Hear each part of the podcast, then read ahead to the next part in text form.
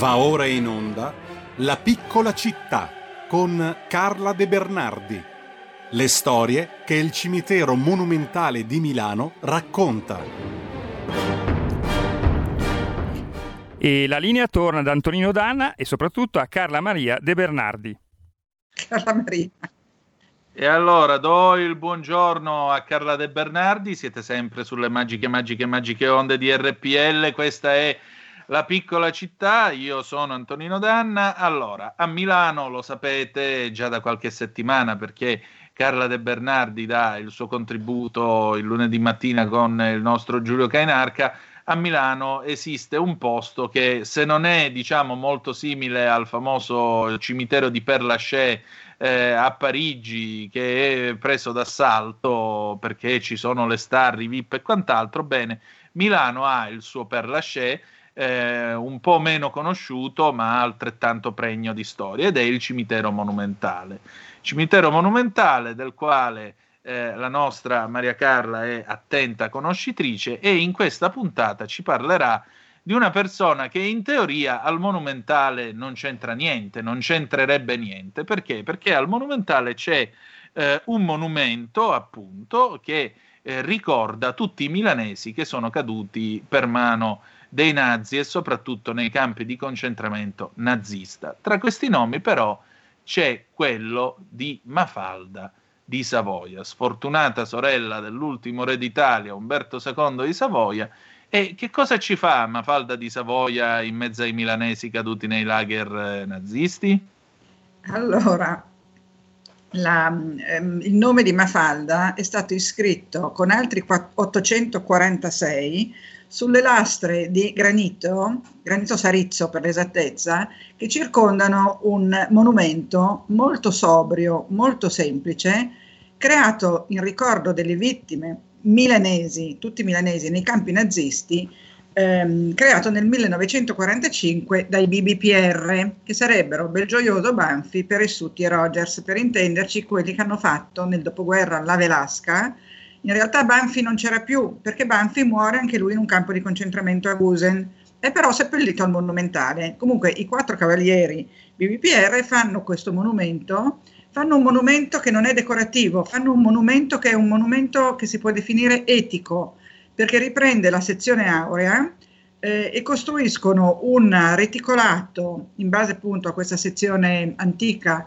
di eh, tubolari di ferro presi sotto le macerie dei bombardamenti e costruiscono questa specie di struttura formata da quadrati e rettangoli eh, a croce greca sulla, nella quale è contenuta una mh, ciotola circondata di filo spinato che contiene della terra di Mauthausen. Poi ci sono due lastre di marmo, eh, di Candoglia e di eh, Nero di Svezia con un passo della, um, del Vangelo di San Marco, no, di San Matteo per l'esattezza. Allora, quando nel 45 fanno questo mausoleo, perché di questo si tratta, perché non ci sono i defunti, le, per volere dell'associazione degli ex deportati eh, e delle loro famiglie, intendono inserire anche Mafalda di Savoia, perché Mafalda è eh, morta a Buchenwald, tu lo sai bene perché ne abbiamo già parlato, sì. ed è morta in una maniera molto crudele. Mafalda muore, mh, viene ferita durante un bombardamento alleato,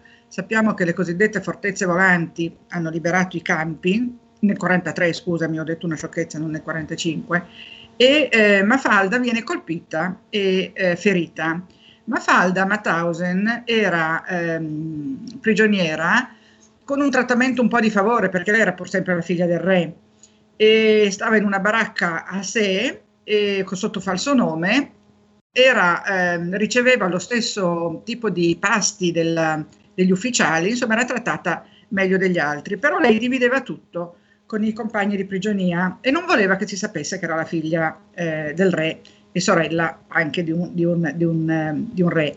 E, ehm, quando viene colpita, i nazisti usavano un metodo molto cruento per eliminare le persone eh, indesiderate che non potevano far passare per eh, i forni, perché Mafalda era pur sempre una personalità. Quando viene colpita la operano al braccio colpito e le fanno un intervento lunghissimo, questo era proprio un loro metodo cruento di trattare le persone che volevano far fuori senza, diciamo, eh, senza esporsi troppo e ehm, lei rimane eh, dopo l'operazione in questa mh, mm, baracca che era l'ex postribolo del, dell'SS e la lasciano lì. Non la curano, non le danno nessun tipo di conforto e la lasciano lì per giorni. Il braccio va in cancrena e lei muore. Eh, e quindi eh, è una morte veramente molto dolorosa e molto cruenta.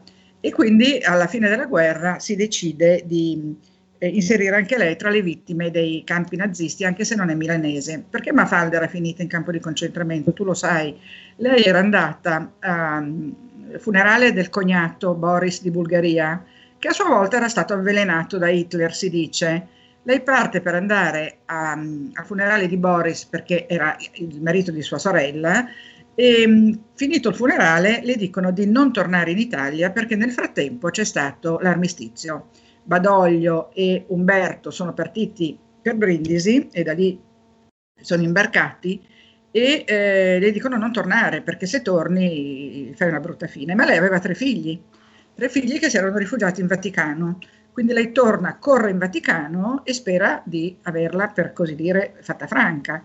Ma la chiamano e le dicono di andare al comando tedesco perché deve parlare con suo marito Filippo Dassia che eh, la chiamerà al telefono. Filippo Dassia era già stato a sua volta internato. Lei corre al um, comando tedesco per parlare col marito e l'arrestano. L'arrestano, la imbarcano su un treno per eh, Buchenwald e, e, poi c'è quella, quella triste epilogo che ti ho raccontato. Lei viene sepolta in una fossa comune. Qualche anno dopo, un gruppo di marinai di Gaeta, evidentemente molto devoti alla corona, decidono di ritrovarne il corpo. Vanno a Buchenwald, scavano e trovano eh, una, un feretro con scritto Mafalda, principessa di Savoia. La eh, tirano fuori, insomma la esumeno e mandano il corpo di Mafalda nel castello di Assia, dove, eh, che era il castello della, di lei coniugata con, con Filippo, e, e, e da allora lei è là e quindi questi otto marinai hanno fatto veramente una cosa grande perché l'hanno mandata eh, a casa sua invece che lasciarla anonima nella terra tedesca. Eh, quindi eh, in questo monumento, ehm, il mausoleo, nota che c'è anche un mausoleo dei caduti milanesi ebrei nel eh, cimitero ebraico che è annesso al cimitero monumentale. È un vero e proprio cimiterino separato, ma è annesso al monumentale. Lì c'è un monumento analogo fatto da Manfredo D'Urbino eh, per i morti mh, mm, nei campi eh, nazisti, ma i morti ebrei, di origine ebraica. E quindi questo monumento di cui stavamo parlando, dei BBPR, è eh, un monumento che vuole ricordare gli orrori della guerra e lo vuole ricordare proprio ehm, con questa, eh, l'utilizzo di questa sezione aurea che è un, um, l'ordine perfetto, l'armonia perfetta. Tu sai che la sezione aurea è quella che usavano i greci nella certo. loro fattuaria. E quindi ricorrendo a un elemento costruttivo così semplice, così, ehm, così etico per l'appunto e così ordinato, ehm, quel monumento lì è nel piazzale subito dietro il Famedio, al monumentale. Le persone non lo capiscono tanto perché uno da un monumento si aspetta un po' di decorazione, un po', no? poi soprattutto al monumentale che è il museo della scultura dell'Ottocento e della prima metà del Novecento, e invece ti trovi di fronte questa struttura semplicissima di tubolare bianco, inizialmente non era bianco, era nero, perché poi nel 1950 l'hanno rifatto perché non reggeva, essendo tubolari che erano stati bombardati, eh, collassava, quindi l'hanno rifatto nel 50 e poi di nuovo hanno dovuto rifarlo nel 55. Comunque adesso è lì bello solido, con le sue corone di alloro che vengono poste tutti gli anni in occasione del 25 aprile, per quello ne parliamo oggi, perché domen- eh, no, domenica, martedì mi pare, è eh, il 25 aprile e quindi mh, mm, mi sembrava, eh, siccome il monumentale, come, come sai Antonino e come diciamo sempre con Giulio, è intrecciato strettamente con la storia di Milano e con la storia d'Italia, eh, certo. in questo caso con la storia mondiale, perché la guerra fu mondiale, eh, cerchiamo sempre di fare delle connessioni tra quello che eh, è eh, il cimitero, cioè la piccola città, come si chiama la nostra rubrica, e la grande città. in maniera che eh, le persone che eh, amano e conoscono Milano e non sanno certe cose possano venire a conoscerle. Molto bene, il tempo è sempre poco, ha ragione Giulio, per questa rubrica ci vorrebbe molto più tempo. Carla, grazie davvero del tuo tempo, ci ritroviamo, anzi ti ritroverai con Giulio lunedì prossimo. Grazie, grazie di essere mille, stata Antonino, grazie mille. Grazie, grazie a tutti ancora. gli ascoltatori. Prego, e allora adesso pausa e poi dopo l'immenso Francesco Borgonovo con Piccola Patria. Noi ci ritroviamo alle 10 e un quarto con eh, Daniele Capezzone per dopo la rassegna stampa e poi Zoom. A tra poco. Avete ascoltato La piccola città